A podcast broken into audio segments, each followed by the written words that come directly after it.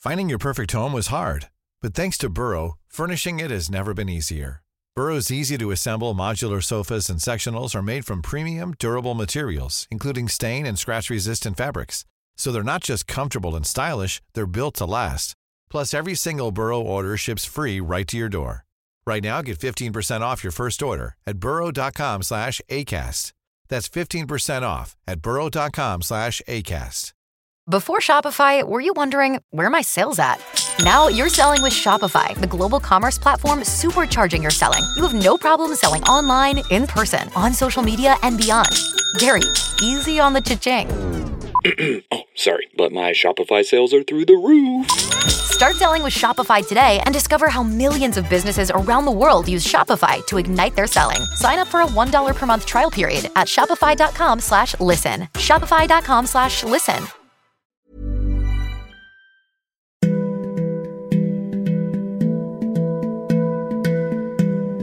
Hello and welcome to the Guardian Books podcast. I'm Claire Armistead.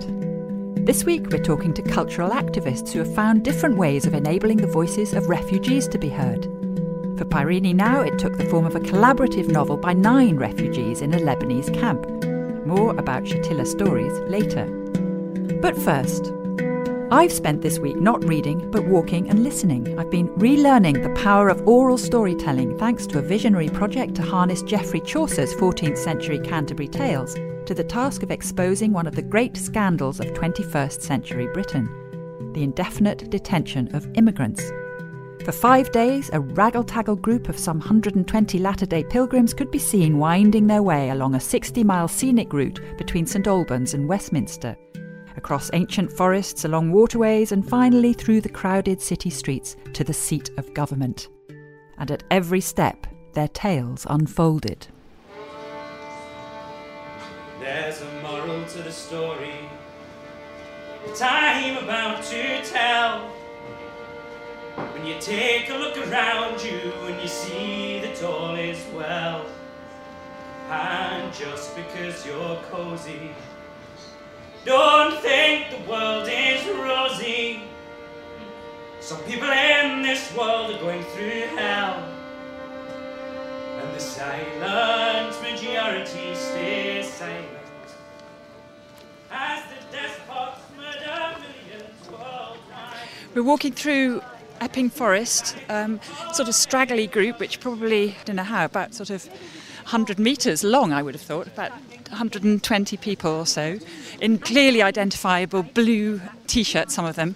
Um, some people hobbling a bit because it's day four, and uh, a lot of miles have been walked in huge heat. I'm very glad to say it's not so hot today. And I'm walking beside Mary, who is one of the founders of this fantastic Refugee Tales walk. Mary, tell us how it came about. Well, it, it was about five years ago. I visited people in, held in immigration detention for twenty years, and many of the men have told us that they feel that they're forgotten, that nobody in U K understands the scandal of immigration detention and the fact that it's unlimited. They can be held for weeks, days, months or years, and we meet people like that all the time. So we decided we'd like to take some of the stories of these people out to the rest of the country. And one of the group, there were five of us sitting in um, a meeting one day, one of the group said, well, we all like walking, so why don't we do a long walk?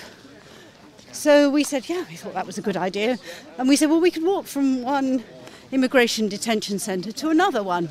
So we voted out walking from Harmondsworth and Colnbrook, because that would mean walking around the M twenty-five. So we then decided that maybe Dover, where they had a removal centre, which is now closed, but four years ago they did, it was still there. So we thought we'd walk from Dover.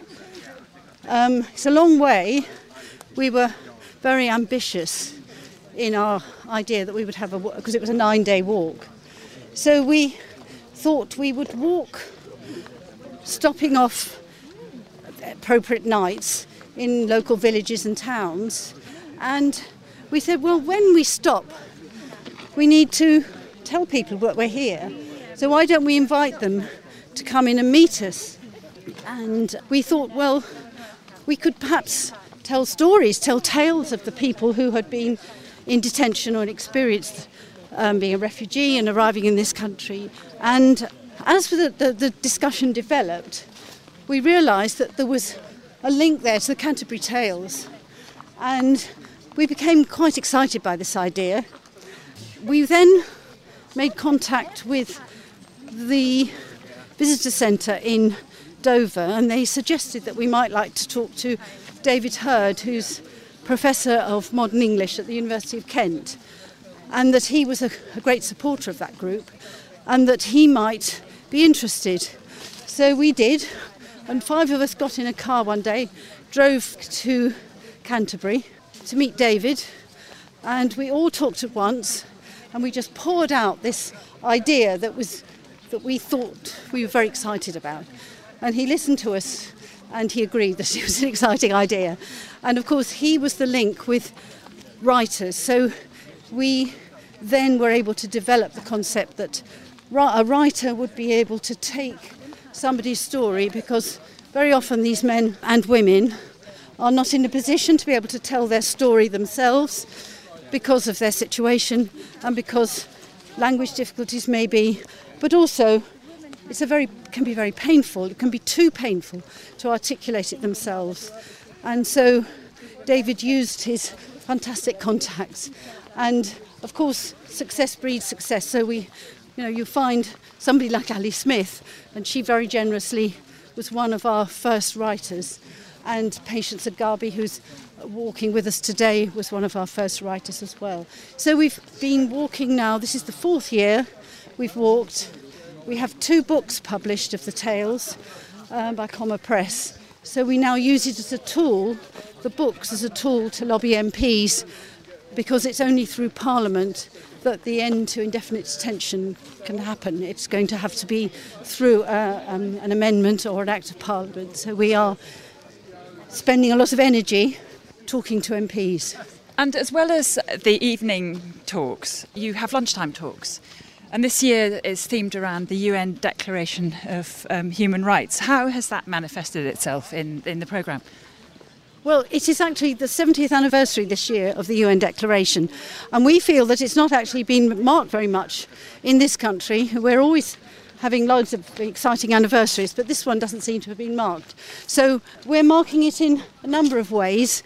Each morning we read some of the articles as we stand, you know, as we get ready for for going out, and then each of our lunchtime talks the speaker takes as their theme one of the articles of the convention.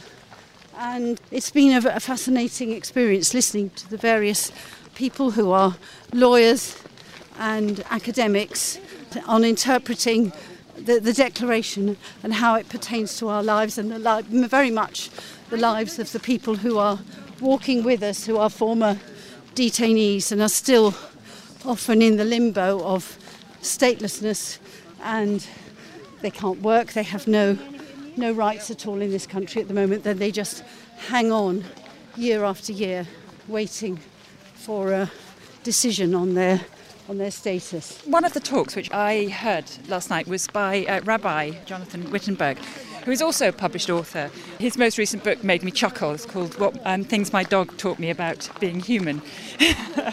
And his tale was called The Erased Person's Tale.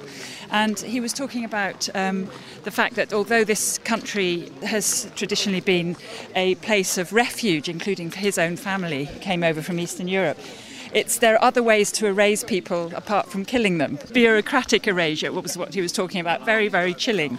One measure of just how hard won these stories are. These are stories that are literary, but they're doing very hard work um, on behalf of both the people who are telling the stories and on behalf of the people they're telling them for. So they're anonymised. Let's listen into a bit of Jonathan Wittenberg telling the story of S. After three months in exile, S and his family were told that it was safe to return to their homeland. They took a boat back across the river to their native country. But as the crowded ferry approached the landing beach, all the young men were separated out for questioning to assess whether they might have been part of the militia fighting against government forces. Anyone suspected of belonging to such rebel groups was removed and, eliminated without trace. The militia in turn opened fire on the passengers, many of whom were killed. It was chaos. People took revenge. Lots were shot, Hess recalled. four hundred people perished in the massacre. Hess, his brother, and their two cousins were taken away and detained for several days. He and his brother were subsequently released, but their cousins were never seen again. They simply disappeared, together with many hundreds of young people. He was with me on the boat. After we landed, I never saw him again. Hess began to work with the families of the victims, many of whom had likewise vanished. No graves were ever found. Relatives were concerned that those responsible for the killings would never be brought to justice. A collective was formed to gather together the evidence of these atrocities, but many of the survivors were afraid to come forward and testify, fearing that the regime would take revenge. In twenty fifteen, Hess therefore decided to apply for asylum in Britain.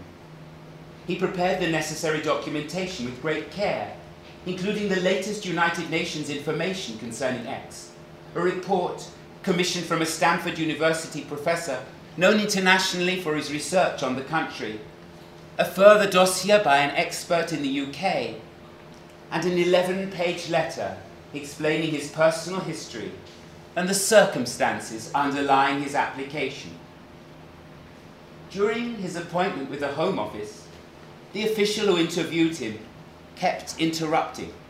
It quickly became apparent that she had read none of the documents Hess had submitted. Matters proceeded in this desultory fashion until eventually the woman instructed him to wait. After two hours, she returned and informed Hess that he was going to be detained forthwith for a few days while the case is examined. This epitomizes that environment of an intentional hostility, that culture of disbelief which those at the top are held to be encouraging. There is a time and place for skepticism. Sometimes it is appropriate, even essential. But persistently to discredit the carefully corroborated evidence of another person's suffering is a form of cruelty. It undermines the humanity not just of the victims, but also of those who practice such policies. Hess was taken to the detention centre at Harmondsworth.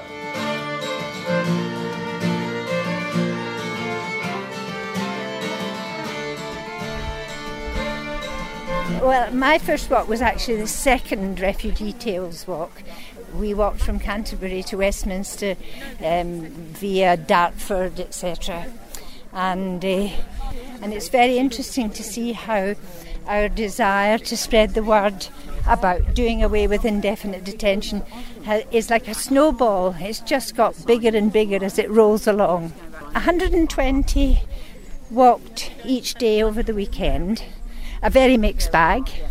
I don't mean that to sound. A very mixed bag, a lovely wide range of age, ethnicity, ex-detainees and so on. And then during the week, because people are working, many of them, there are roughly sixty to eighty walkers each day. And we finish our walk tomorrow at Westminster. Then we go on... Two coaches, I think, have been hired to the British Library, where we have our grand finale. Welcome. Uh, before, before we have our lunchtime talk, there are just a couple of announcements. Um, the minor announcement is that if you need to fill up, maybe it's not minor, if you need to fill up your bottle of water, there's a kitchen just through that door and take a right. So uh, please fill up your bottle of water.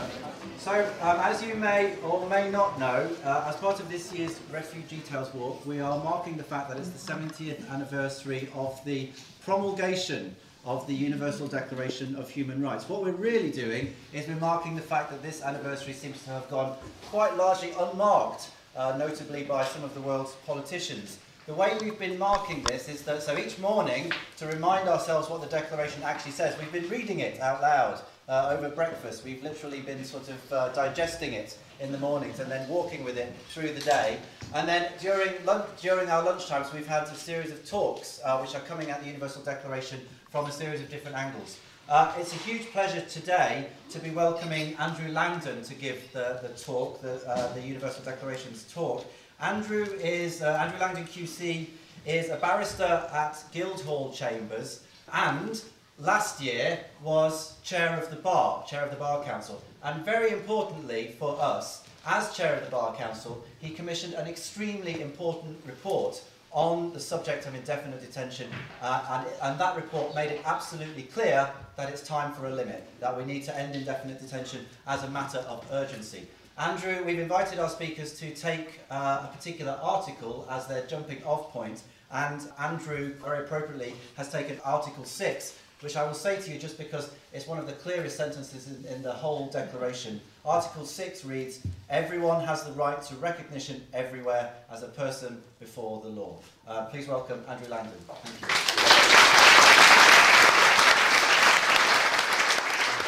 you. Great uh, privilege. Um, sat down last night and wondered how to approach this subject. And what I want to try to do is um, think a little bit about history, but also think a little bit about how things have changed in the last seventy years and where we are now in the light of what we are campaigning for. And when I finish speaking, please do, um, if you want to, ask any questions you like. I'm a, I'm a criminal lawyer, that's really what I do. And that brings an insight into the subject of detention. And uh, I, I always remember the real shock that I got, really rather late in life, when I suddenly understood what indefinite detention meant in relation to immigration. Because, as you know, in crime, it's not quite like that. Um, so here are my thoughts. On the twenty-second of June nineteen forty-eight, the Empire Windrush docked at Tilbury, not very far from here, carrying four hundred ninety-two passengers, many of them children. And in a world then so recently scarred by conflict, the conflict whose roots were the abuse of arbitrary... On the tenth of December nineteen fifty-eight, as you know, the U N General Assembly adopted the Universal Declaration of Human Rights. Why? Because the people of the world wanted uh, freedom, justice and peace, and were asking themselves, how can we best achieve it? Uh, by, is the answer according to that preamble which you've all been reading, recognition of the inherent dignity and of the equality of all members of the human family, the inalienable rights that follow those two things. Much is said about equality. I want to concentrate on dignity.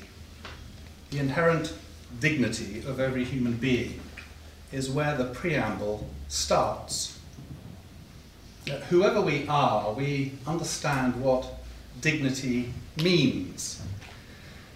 It's being valued and respected. Dignity is about worth. Worth, not measured according to the prevailing political mood or philosophy or religion, and neither is the worth of a person assessed according to wealth or connections or colour or creed or gender or physical or mental health. Uh, we recognise human worth simply for its own sake. A person has worth simply by virtue of being born. And as the preamble says, the worth or the dignity is inherent. We are born with it. We never lose it. It cannot be taken from us. And a world which is free, just, and at peace will recognise and protect the dignity of every member of the human family.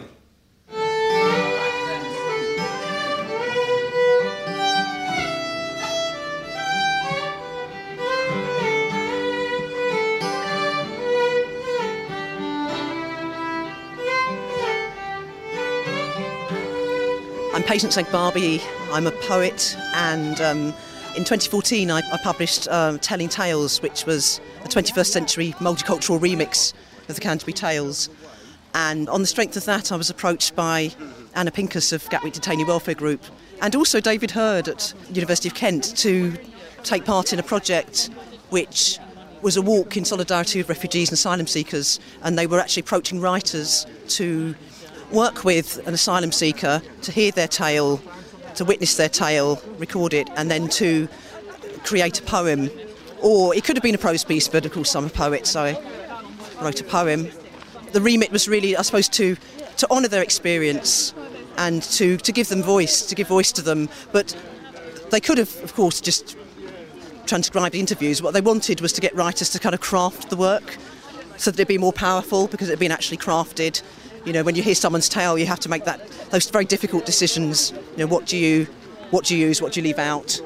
But at the same time, you're, you're, the imperative is to, to honour their experience, especially somebody who's experienced a near-death experience. Um, Gatwick Detainee Welfare Group had had a group of people they knew, refugees they, they who felt safe with them, and they approached them and they, they agreed to, to be interviewed. So I, I met Farida, heavily in quote marks, it's not her real name, at their offices. So there were other people present. Anna Pincus was also present. There was a lawyer present at the time. It was quite intimidating. Um, my refugee was very well known in her her original country. You know, I was, I was very worried I'd say something wrong or do something wrong. But it, actually meeting Farida was a, a, a wonderful experience. She's very warm, very warm character. So it, I instantly liked her, which helped. I mean, I didn't expect that. It was just luck, I suppose, that I had such a sort of bubbly personality. I think I was expecting somebody who would look, look so sort of visibly traumatised, but obviously during during the interview, you know, there were a lot of tears at times. It was, it was it was quite emotionally, quite quite painful to just hear how what humans can do to other humans, really. And um, yeah, there were there were lots of uh, lots of tears shed by all of us. Actually, the interview took about an hour and a half, and. Um, And that was about that was probably enough. And then I went off with the tape, listened to it over and over, two or three times maybe. And I found there were certain phrases that really sort of leapt out at me that I decided I'd definitely use in a corona. I wrote a, a it's a, like an old um, form where basically an old Italian form where you it's a sonnet sequence where the last line of one becomes the first line of the next, and the very last line is the very first line. And it, it, on top of that, it was it was it's extra complicated because. I chose the fifteenth stanza was included all those all the previous repeated lines. So, so I, anyway, I began. So I began with these fourteen lines that are kind of, I say, words that leapt out of the poem, and then crafted them into a sonnet. So it had to kind of rhyme as well. Um, astonishingly, somehow managed to, to rhyme. I had written coronas before. I wanted. To, I think I wanted to create a, a thing of beauty. I think that was very important because the subject matter was so ugly. It was somehow that juxtapositioning. Of using using this beautiful form, the difficult subject matter, would somehow make it easier for the listener. I thought that was really important, so that's what I created. And I was given total free rein. I kind of wrote the poem. I, I said, you know, to Farida, would, would she like to read it halfway through? She said, no, no, I trust you, just write it. And then I finished it. I said, it's finished, would you like to read it before I send it to David? No, no, she was... There's total trust there, which also terrified me, because I thought, well, what if she said that and then she doesn't like it? And then I, I read it in Oxted, in Surrey, um, one of the evenings of the walk, the very first year, and she was in the audience. And um, and at the end, she came over and said, "Thank you, it's me." So she, you know, I was like, "Thank goodness for that." I think by then it had already gone off to the publishers and was going to be published in the first anthologies. I thought, it's written in stone. But I think it's because I used a lot of her phrases and I deliberately didn't correct them. I mean, her English was very, very good. You know, she's got very, very good English. But, you know, I, I didn't correct some of the phrases. I just wanted it to really sound like her, like her voice, rather than impose my own voice. So it, it truly felt like a collaboration. And, and, and in the book, it always says around the poems, as told to... and then names the poet, you know, rather than... Because it's not by me, it's a collaboration. The walk is a wonderful thing because you're you're walking with like-minded people, you feel the love in the air. The very first time I got to Oxted to read my tale, everyone was sitting outside on the grass when I arrived, and I just thought, I wish I'd walked, I wish I'd done that, because you just felt that energy. So I knew that I wanted to walk. Um, there's something about reclaiming the land, reclaiming the countryside, you know, the visibility of the refugees, all, all of that. It's really, really powerful. I wish we didn't have to walk, you know. I wish that, you know, that people weren't indefinitely detained in Britain. I don't, I still don't, I don't quite understand how that ever was allowed to happen. But In terms of the actual, the whole thing, so you have the walk, of course, you have the the evening events, they're a marvellous thing, you know, live live readings where, you know, you always have a, usually have a writer, and previously you'd have maybe somebody who'd supported, a tale from somebody who'd supported refugees or asylum seekers. Now, increasingly, there are the voices, actual asylum seekers are now writing some stories which are, which are being witnessed, you know, either either read by themselves or read by others. So that's very exciting. It's a very exciting development because the, being part of this community has given them the confidence to be able to talk about their experience. So I'm now walking alongside David Hurd, who is one of the originators of this literary strand in the refugee walk. And uh, I wanted to ask you, David, what the connection with the Canterbury Tales is. Well, we are... Right from the beginning, the basic impulse was to communicate the stories of people whose stories weren't being heard. So that was fairly straightforward in the first place. And then um, we were thinking that it was necessary that um, we communicate these stories as far and as wide as possible. And one thing that it would be good and also kind of visually spectacular to do would be to would be to walk with these stories. So kind of straightforwardly, what we what we were doing the first year we walked was we were taking the tales of people who've been held in indefinite detention to local communities where, on the whole, people had no idea that in the U K people were detained indefinitely. So it was a it was a straightforward kind of reportage project. But then, very it was fairly obvious that the the um, the model for that was um, the Canterbury Tales.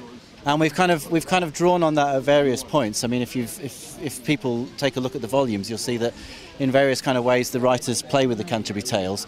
But one of the things we were interested in in the tales, the original tales, is that the people telling the tales in the Canterbury Tales are not telling their own tales. They are they're reporting on somebody else's experience. So they've all travelled. They've all just come back from they've wandered all around Europe, and they come back and they meet in this pub in London, and then they go on this journey. And rather than just kind of straightforwardly reporting on their own experience, they start sharing other people's experiences. And so you kind of get this community emerging very very quickly, which is on the move, and it's about movement, and it's kind of bringing story and movement together. So it like fitted basically. There's also the, the sense in the Canterbury Tales that all of life is there, including yes. animals and, yes. and fart jokes. And yes, yes. I don't know if all of life is here. I mean, we're so uh, what what Canterbury Tales has is like a wonderful diversity, obviously, and what we hope we have is is that kind of wonderful diversity. There are ways, you know, there are ways we're not like the Canterbury Tales. I mean, there's a kind of there's a kind of banter that's going on in the Canterbury Tales, and there's a kind of cruelty, and and there's fart jokes and that kind of thing. And we're not we're not doing that whole thing, but we are very interested in what it means to uh, remind people of the intersection between movement and story. But also, we are kind of we're going back to a very early moment in the language, and we're saying, look, this is how the language evolved. It evolved out of people travelling and bringing like fragments of stories from elsewhere and just talking through, you know, just being in conversation with one another. In a literary, linguistic way, we're interested in the fact that Middle English was a language in flux. And we are living in a moment when the language is kind of hardened into place, and it's very much not in flux, and it's kind of, you know, it's establishing its borders and its boundaries just like physically we are. So we're just kind of, you know, we're trying to move things on a little bit, I suppose. And in terms of moving things on in yeah. a political sense, do you think that it's been at all effective beyond the one hundred twenty or one hundred fifty de- devotees who turn up every year? So the answer to that that is yes, absolutely. Um, so. When we first walked, we thought that we were walking, it was like one time only. We would we would walk and we would make this announcement and, you know, our work might be done, or at least we might be done in, or something like that. But then the, the minute it dawned on us that we should publish the tales, and then the, the minute that we had the books, we also realised that what we had was a kind of campaigning tool or a lobbying tool. And so what we've been doing, certainly in the last year and a half, is we've been taking the, the volumes of tales directly to M Ps and saying these stories are uh, directly the consequence of this policy of indefinite detention, and you need to read these stories, and then you need to uh, and then you t- need to change the law. There are various organisations campaigning very hard in this area. We are certainly not the only organisation doing that. But we, but we also know that taking the stories of people, stories of people to policymakers has its own kind of impact. And so what we do when we meet with an M P is we uh, we present them with the stories, and then we ask them if they're willing to sign a fairly uncontroversial pledge, which is would they be committed to a twenty-eight day limit to uh, indefinite detention. Now, opposition parties in the last election were uh, all signed up in their manifestos to ending indefinite detention. And what we are increasingly doing is speaking to government M Ps, um, posing all the same questions and issues, and we are definitely finding some traction. So there is no question that uh, we can, you know, we can discern and kind of document um, a political progress one way or another. It's a, it's an important year for everyone working on this, because uh, a consequence of Brexit is that there will be a new immigration bill um, before March next year, and the, the immigration bill presents the opportunity for somebody to lay an amendment um, calling for an end to indefinite detention. And uh, it seems not unlikely now, but it certainly would have been unlikely two years ago, that that amendment might be laid by a Conservative M P. Um, so this is, so one way or another, everyone who's working in this area is achieving some kind of progress, I think. I would also say that as you look around the world and you, and you see that detention is becoming a kind of epidemic, I think everybody is now getting the message that this is not a practice that we can continue.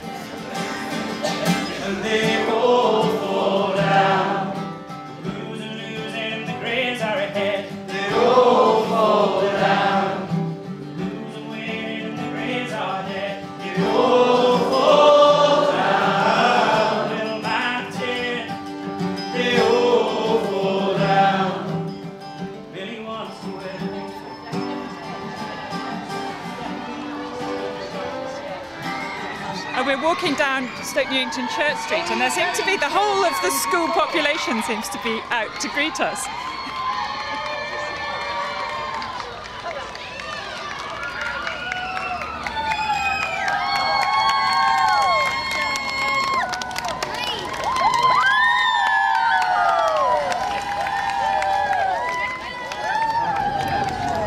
Swagged along the school wall are lots and lots of lovely posters which say Refugee Tales, so welcome, in lots and lots of different languages.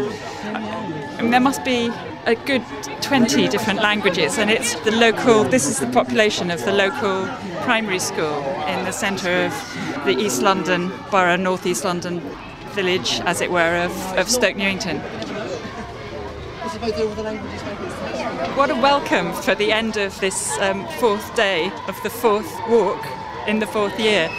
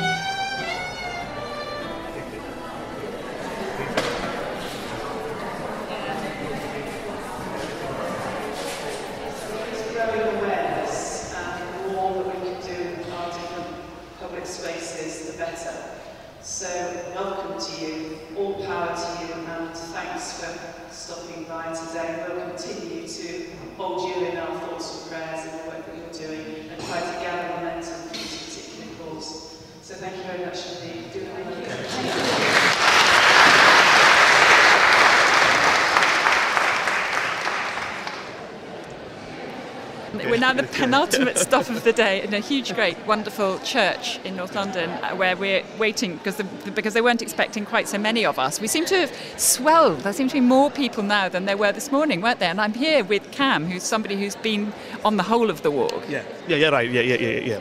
My name's Cam. Um, I'm from Sri Lanka. I'm doing this walk for this is my fourth year. What does it mean to you, this walk? Why um, do you come back every year? The means, okay, they're doing it for good cause, you know, in order to stop the indefinite detention. You know, the Home Office, they're doing very ridiculous things, because we are not a prisoners. We're all human beings, so they shouldn't treat like us. Even though, see, I think I should know, you know, prisoners know when they're going to be released, but the detainees, they never know when they're going to be released. That's the main fact.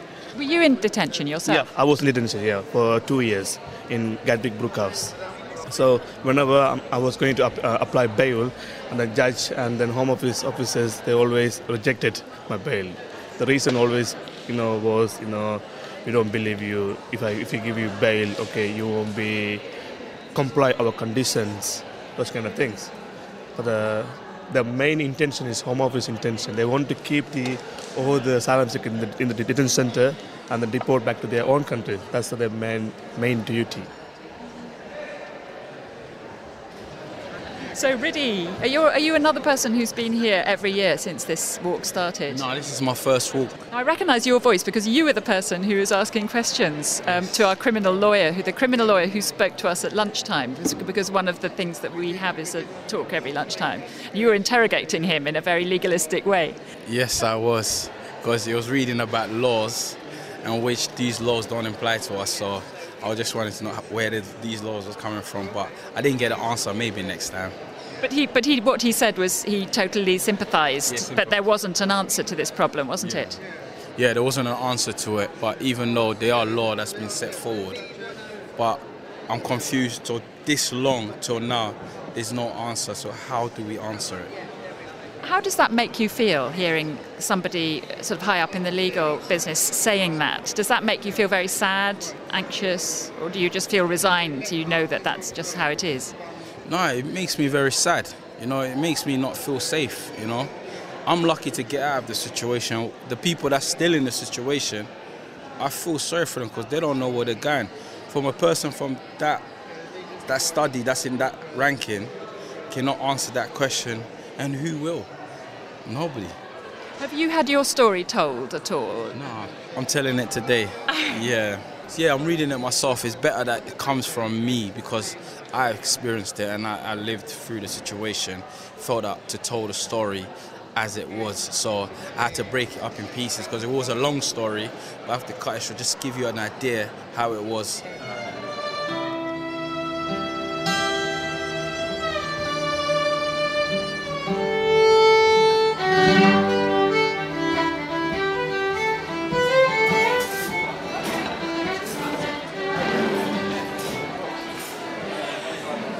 So, we're here. So now let's go and get some food before the evening revels begin. Hi,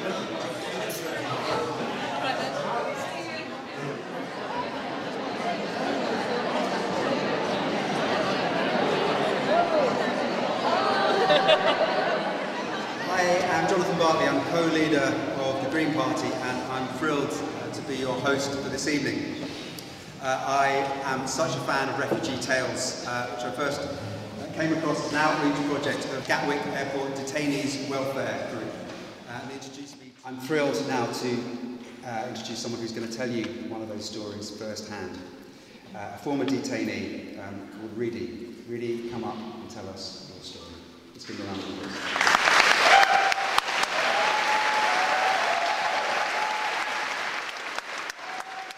All right, the story is who I am. Who I am. I was born in Congo.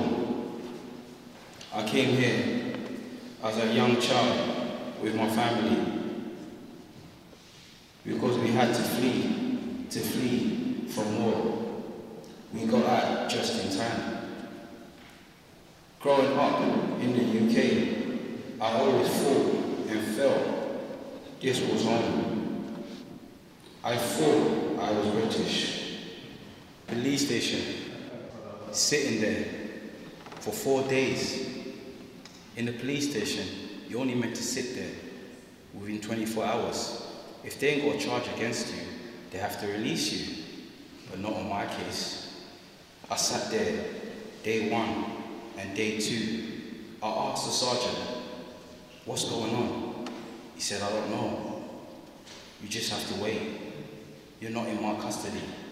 You're in the Home Office custody. I'm confused. What's a Home Office? Says, you just have to wait. Day three, I waited. Day four, eight in the morning, the van came. Two men from the van came. Said, get ready, we gotta go. Go where? Brook House. No, Hams. Colnbrook. Colnbrook? What's Colnbrook? You just have to go there, mate. That's what they request for you to go. I was confused. Why am I going there? You just have to go there.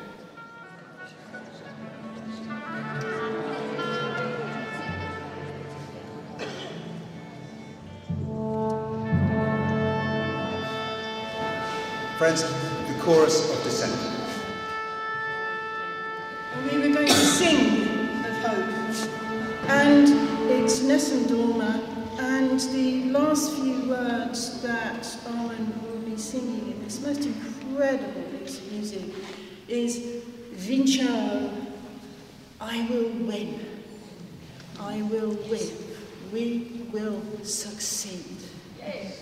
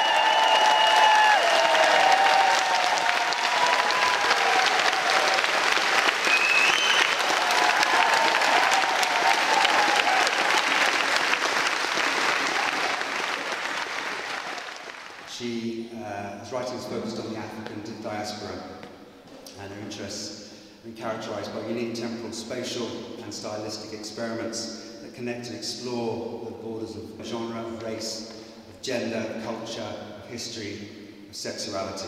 Very, very pleased to welcome Bernadine Evaristo.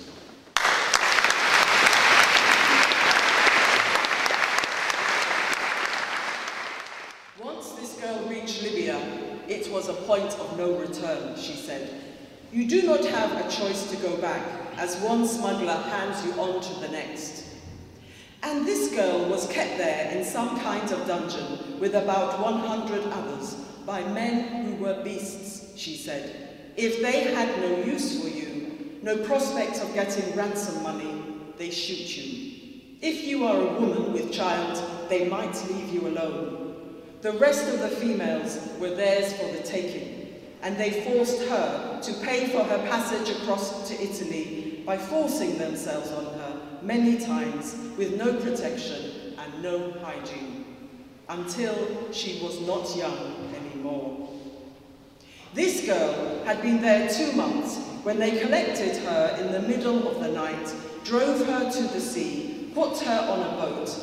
She crossed into Italy and joined another wave of people on the move and made it to Calais, where she waited three months before coming to England in the back of a lorry. Now, I knew the challenge was to make this girl a credible witness to her own persecution, when she was only a poorly educated fifteen-year-old village girl fresh from her troubles, who was nowhere near recovered, and that the clever, mature, and university-educated asylum officials would be determined to catch her out.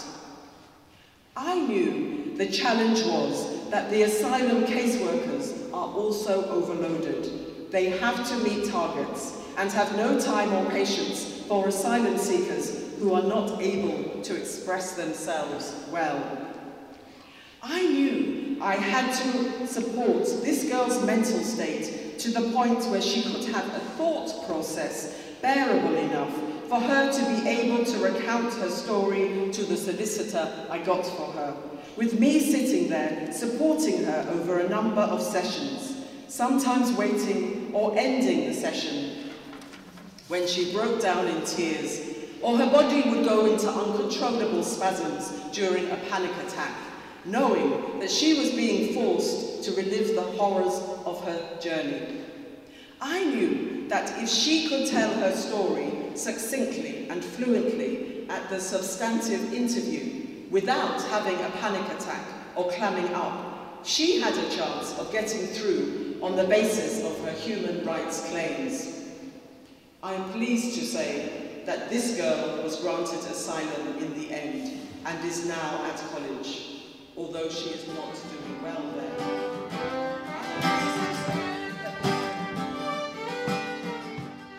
Thank you to Refugee Tales uh, for this evening, and for the finale, I would like to leave you with uh, Sir Michael and the Rangers Orchestra. A round of applause.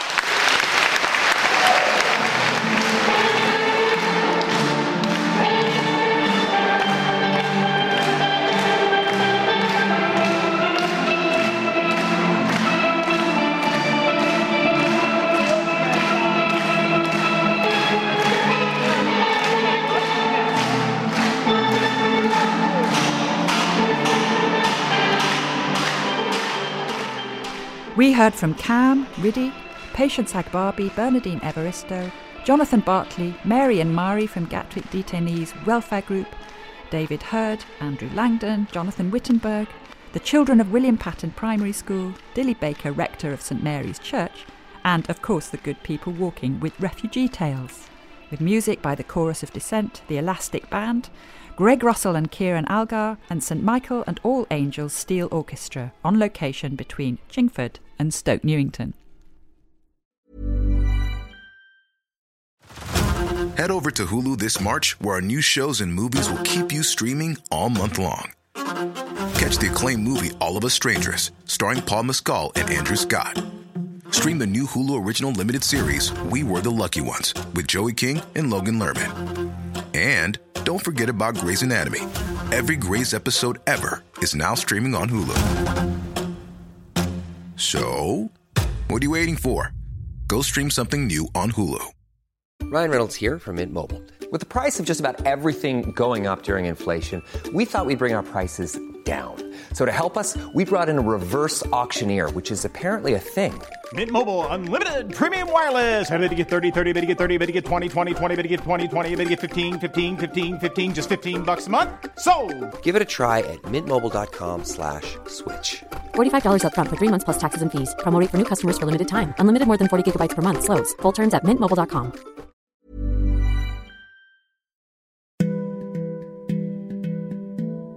As we've heard, authenticity is a primary concern for people working with refugees, helping them to give voices to their stories. Pyrene Press is no exception, and they decided to work in a unique way to bring together nine Syrian and Palestinian refugees in the Shatila refugee camp in Beirut in order to write a novel together. Micah Tsiofogel, editor of the Peirene Now series of books, joined Richard Lee in the studio to explain how she masterminded the whole great adventure. So how did this project come about? When did it start? So it was actually beginning of two thousand seventeen. I thought that I wanted, we, we hear a lot about refugees in the press, and also there are some books, of course, out about refugees, but written by professional writers. And Pyrene also published a book called Breach, uh, where I sent two professional writers out to the Calais refugee camp in two thousand fifteen. But this time I wanted to give voice to the refugees. I also speak Arabic, so I thought I could probably combine this. I approached the N G O, a Syrian N G O, but Lebanese-based now, uh, called Basmeh and Zeitooneh, the Smile and the Olive, who operate across the Middle East from big refugee centers. And I approached them and I said, I want to find a group of people who are interested in collaborating in a novel with me, and I would run a workshop. So we then agreed that Shatila camp would be a good starting point, just because I've heard of Shatila camp, of course. And they have a big cultural, Basmeh and Zeitooneh is a big cultural center in Shatila. So they put out the word. Uh, from the start, I was very clear, because I thought, how can I attract, you know, people to do this?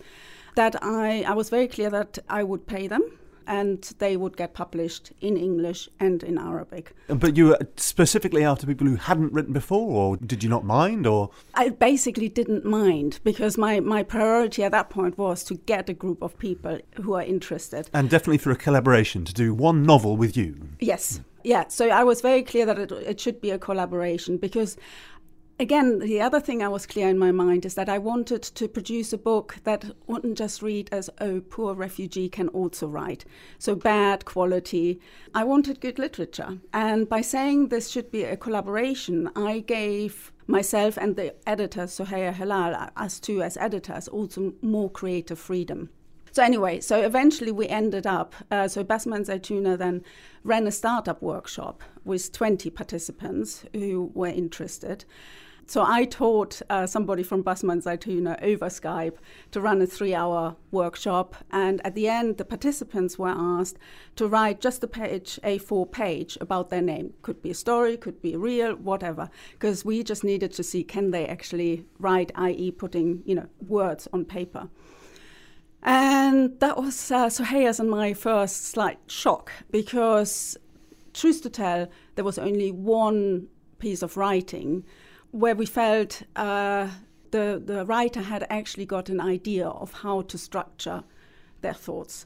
Anyway, we chose ten of the twenty. One, we had then one dropout. And those nine, we then went out to Basmeh and Zeitooneh, uh, to Shatila. We ran a workshop with these nine uh, people. And yes, yeah, so I said to them, if you stick out the workshop, if you listen what we are telling you, uh, and if you then deliver, then you will have six weeks and you have to deliver a story of four thousand words. If you do that, your material will be used in the book. Plus, you will get an advance and you'll get a contract. So what sort of time are we? This is still last year? This is this year? When, when did this happen? So we moved fairly quickly because, and from my experience, it's it's it's a project. And, you know, if you want to pull off a project, you just have to keep the timeline. Uh, so we went out in July last year to run the first workshop. So Basmeh and Zeitooneh, basically, they had run their startup, the preliminary, yeah. the preliminary thing in June. We went out in July, stayed there for a week, gave a three-day workshop. Then the writers had six weeks. We stayed in touch with them via WhatsApp and had one Skype. Now, I also have to say, it all sounds, you know, you probably imagine them sitting in front of their laptops. Uh, all of this, of course, is not necessarily, wasn't a given. Most of them don't have laptops. They had to queue up to to use the only computer available at uh, at the cultural center. Uh, Shatila has power cuts more than anything else, and m- some of them had never used a computer before. Um, so, but we needed, of course, at that point, it wasn't good enough for them to just deliver it in, in handwriting. We needed it typed out. Anyway, I mean, to our amazement, they delivered. And what and were they like? Oh, you say you were slightly uh, perplexed or slightly uh, terrified by the first stab. What, what were they like? Yeah, so uh, so the age range was, uh, the youngest participant was eighteen, the oldest forty-two. Some have university deg- degrees, others, you know, especially the two young youngest men, they fled from Syria, had to drop out of school at fifteen, haven't been able to rejoin school since they arrived in Lebanon. So their educational background varied hugely. But what was amazing, and, and of course, we had a number of challenges. None of them turned up in time. You know, in my Germanic way, I said, OK, we'll start on a Tuesday, nine o'clock. By eleven o'clock, finally, they started mm. trickling in. Some had real reasons because, yeah, life in this camp is chaotic. Others, just timekeeping isn't their, you know, priority. So that was our start, and my heart just sank deeper and deeper. But then towards the end of the first day, I still remember suddenly feeling the energy in that room changing. And the next day, they all were there at spot on nine o'clock. And what they then delivered after the six weeks was absolutely incredible. They delivered three of them, and not the ones I thought from uh, just the feeling in the class, delivered almost complete stories. And so then you took the stories and then you worked them into this into this one continuous piece of drama. Yes, yeah, so first of all, we then went back. So they delivered end of August. We went back beginning of October, uh, Soheya and I, for another week. But at that point, now we we actually worked with each individual writer on their story.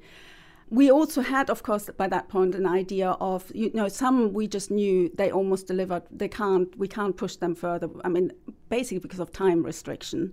But we then worked on, on certain paragraphs with them. I had, by that point, an idea how I could interweave them into a single narrative.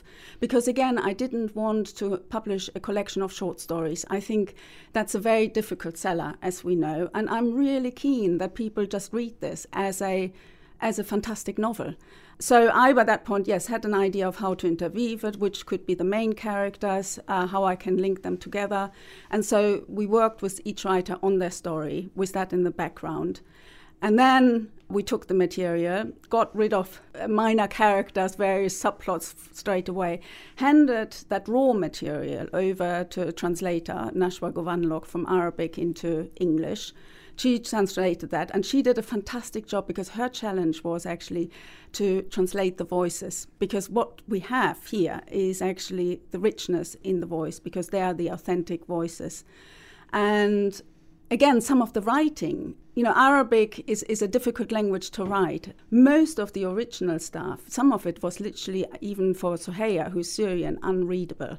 I mean, I remember one particular story which landed in my inbox, and I clicked it open and I started reading it, and I thought, I don't understand it. So I rang up Soheya, uh, and she said, I don't understand it either.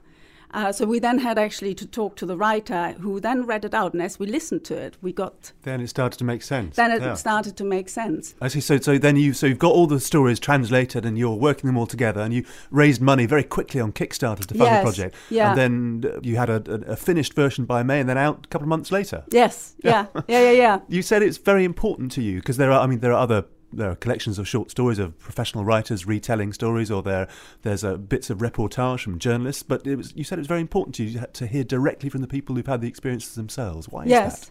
At the beginning, I wasn't sure why, to be quite honest, why it's important. I just thought I wanted to, you know, we're talking about, for example, diversity in literature a lot. And I thought, okay, let's see if I can make this work, uh, to actually hand the tool of creative writing to people who we don't usually hear in the literary world. Can I make this work? So that was actually my, my initial challenge. It was a, yeah, it was a creative, artistic challenge. And I wasn't really sure what the end result would be, what I would get out of it, what we're adding to the literary world. What I think, uh, what we have added are the voices, because the voices these these writers have created are totally authentic. And I really don't think that any writer who hadn't gone through that experience would have been able to create the voices. And that, of course, was not just the translator's challenge, but then eventually also my challenge as I interweaved the stories, is to preserve yeah, that, the voices. That, that's a fascinating thing, because it seems to me that, that fiction at the moment is in a kind of bit of a kind of existential crisis yes. on this on this topic. There's, there's writers who argue that uh, that they need to be able to imagine their way into any experience that they like, and there's other writers who say that unless you've lived that experience, it is in some way not enough. Where do you come down on that divide? I'm not coming down uh, on either side, to be quite honest. I mean, you know, as as a writer, I'm I'm a writer, and uh, you know, of course, I imagine things I haven't experienced myself, and I think I any writer should have the freedom to do that. Uh, I, I, you know, I can imagine to be a man born in a different country, whatever. However, if I, let's say, as a writer, would have written, uh, you know, would have gone to Shatila, talked to these writers, then went home and sat down to create a story, it would have been a different story. And that's my point. You and know, so what you're arguing for isn't that one or the other is correct, it's just that you're arguing for a plurality. Exactly, yeah. And um, I'm also saying that, yeah, I feel that Shatila stories written by these nine writers is is adding something, and it's adding something really unique. Did you and Soheya discuss between yourself the possibility you might be accused of appropriation, of using these people's work? I, I, um, I never thought that would be a problem, because I was so clear in my mind, I'm not appropriating, you know, their, their work. Um, and they're credited right there. They're yeah. credited right there, and I'm not there, or neither Soheya nor I are the writers of this book. And I was very, very clear, and I am very clear about this. The writers are the nine uh, people living in, in Shatila. Yes, we were the editors. We shaped their narrative. but they did the initial creative process. Now, there's also, I guess, there's a whole series of choices that you make in that shaping process about about how much of the shaping you do and how much you leave, and how you say, again, that you were after the voices in particular. Mm. So how much you try to bind them together into one coherent mm. whole, how much you let them sing. Were there arguments between the two of you, or were you very clear what you wanted to do? Did you discuss a kind of a theory of approach? So what we did is, once we had all the stories, we of course discussed between us how can we interweave them. But then it came to the point when I had the material in English that I knew what I had to do was to just sit down and start working on it. And in some ways, it also that comes from my experience as a writer. The reason why I could pull this project off and why I want to do similar projects is that because I'm not just a publisher, I'm not just an editor, and I'm not just a writer. I'm all three things combined. So when I sat down, so as a writer, the way I write is that I often see images. So I have a few images, and I know they're coming from within the same space inside me. But I have absolutely no idea how are they linked initially. And that's, of course, why I think plot is so important, because plot then links them together. And I'm a great fan of plot, which has become the badiboo of literary fiction, sadly. um, and I think it's nowadays often, you know, oh, plot, you know, uh, the moment you do plot, you're supposed to be writing, it's, it's you know, sort of... It's judged commercial. Commercial, if, yeah. yeah. But I think... Uh, as if we're yeah. above that, it's too... Exactly. Well, I, I think actually plot is really, really important. It's one of the most difficult things to do as well. Anyway, so this idea of the images, combining the images, that's how I work as a writer anyway. So I thought if I bring together inside a room different people and they create, because it's not me who created these images, it's not me who created these voices uh, with Shatila stories, it's the writers who created that. But then I sat down and it's it's then it becomes, you, you have to work line by line. And in the book itself, the, the main plot is, of course, a love story between Shatha and Adam. Now, that love story didn't originally existed in that way, because the, these characters come from two different stories. And again, Soheya and I didn't see that while we were discussing it. It was only when I actually started really to engage with the stories by line by line, that I, I still remember that feeling late in January this year, when when I suddenly thought, oh my God, Adam is in love with Shatha. And suddenly everything else Came fell into place. Into, yeah. into place. Yeah, it's a kind of hybrid project for a kind of hybrid publisher. Yes. Do you think it could have been done if there was not that kind of intermediate step of translation, that in some sense that let your writers let go of their text? I would like to do, I have some other projects in mind uh, where, uh, so for example, one of the projects uh, further down the line is certainly that I would like to work with a group of ex-youth gang members here in London. So... So you'll see. I'll see, exactly. It's, it's part of Pyrene Now, which is your kind of slightly more uh, abrupt imprint. You first of all did the, the Calais jungle and then Brexit and now Shatila. What are the kind of the challenges and opportunities of this kind of slightly faster publishing schedule?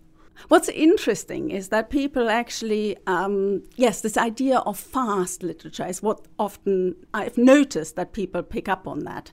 And of course, I think it is to do with the moment they hear fast literature, you know, that it's a clash. It, it can't happen. You know, literature is supposed to take years in the making. Um, it's you the know, archive. The tortured, it's dusty the tortured and... artist sort of uh, syndrome. I don't, you know, so again, it's very interesting. When I thought of Pyrene Now, um, yes, I, I, I knew it, I wanted to have a timeline, you know, but that's also to do with commission. You know, it's it's a, it's like when you make a film, you have a number of people working and you have to have a timeline.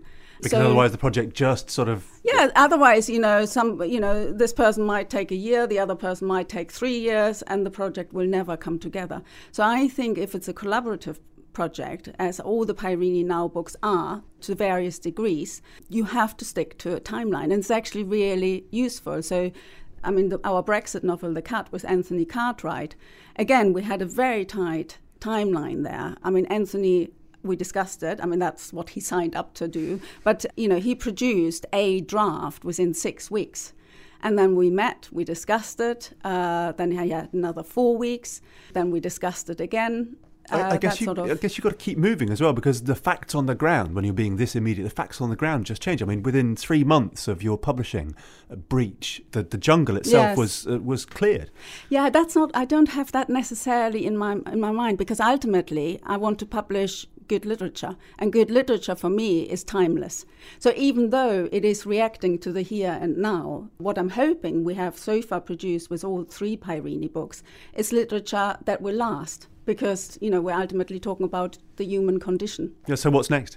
Well, so I'm just applying for a visa to Syria, because I think artistically it makes actually sense that we now find a group of writers who uh, or people who have stayed. So we've now, Shatila Stories is, was working with people who have fled the war zone. And we now, Suhey and I, want to find people we can who have actually stayed and do a similar collaborative project with them and see what comes out of their subconscious. And I guess, because this is published in Arabic as well, I guess some of them may have read this book. It hasn't been, so we are actually, Pyrene is going to publish it in Arabic, because I haven't found a Arab publisher, sadly. And um, that was the deal I again had with the writers, um, because they actually haven't read the book yet, because they can't read English. So at the moment, as we're speaking, it's being translated. It's being back, translated back. Yes, into Arabic. The reworked version appears. Exactly. Yeah. Um, using some of the original material. But but actually, yes, I mean, our version is the original. The Pyrene version is the original. So then Suhey and I will go to Beirut in November and launch the book out there with the writers. Shatila Stories is published by Pyrene and is out now. Refugee Tales Volumes one and two are published by Comma Press. Next week, the American poet Jericho Brown will explain how his powerful political poetry lit his route back to a faith he thought he had left behind. In the meantime, please subscribe and review us wherever you get your podcasts from. And join in the discussion on Twitter or by leaving a comment on the podcast page. As always, if you'd prefer to contact us directly, you can email us at bookspodcast at theguardian dot com. But for now, from me, Claire Armitstead, and my producer, Susanna Trazilian, goodbye, and thanks for listening. And as an extra treat, we'll let the Chorus of Dissent sing us out with their spectacular Nessun Dorma.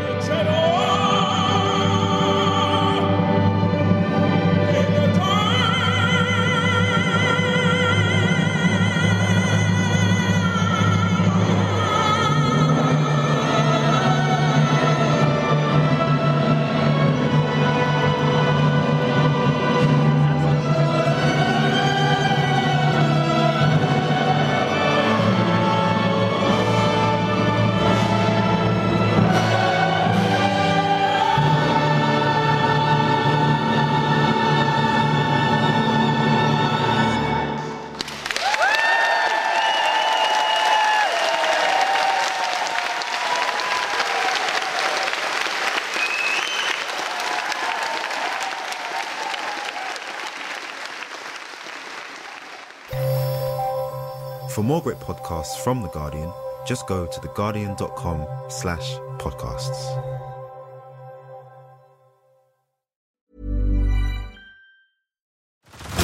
Head over to Hulu this March, where our new shows and movies will keep you streaming all month long. Catch the acclaimed movie All of Us Strangers, starring Paul Mescal and Andrew Scott. Stream the new Hulu original limited series We Were the Lucky Ones with Joey King and Logan Lerman. And don't forget about Grey's Anatomy. Every Grey's episode ever is now streaming on Hulu. So, what are you waiting for? Go stream something new on Hulu. Before Shopify, were you wondering, where are my sales at? Now you're selling with Shopify, the global commerce platform supercharging your selling. You have no problem selling online, in person, on social media, and beyond. Gary, easy on the cha-ching. Oh, sorry, but my Shopify sales are through the roof. Start selling with Shopify today and discover how millions of businesses around the world use Shopify to ignite their selling. Sign up for a one dollar per month trial period at shopify dot com slash listen. Shopify dot com slash listen.